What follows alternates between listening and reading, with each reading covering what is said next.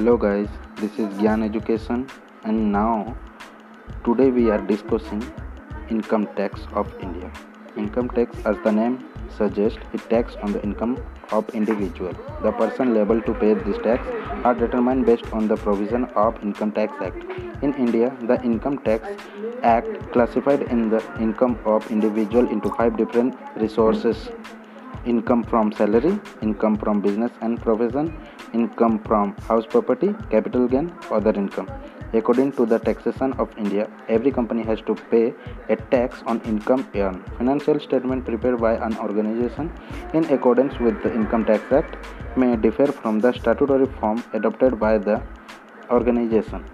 In India, the statutory report from company is determined by the Company Act 1956. thank you